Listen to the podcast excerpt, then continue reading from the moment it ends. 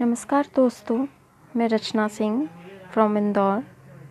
मैं आपके सामने अपनी एक कविता प्रस्तुत करना चाहती हूँ। वो हज़ार मील लंबा एक लम्हा।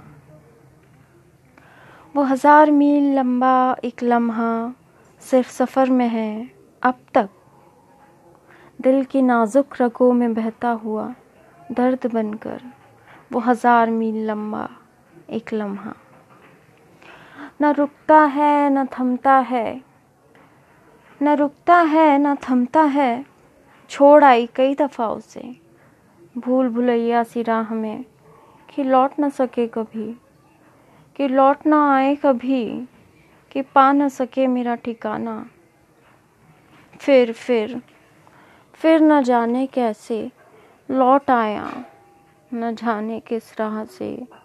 वो हज़ार मील लंबा एक लम्हा जो सफ़र में है, मेरे दिल की नाजुक रगों में बहता हुआ दर्द बनकर, वह हज़ार मील लंबा एक लम्हा।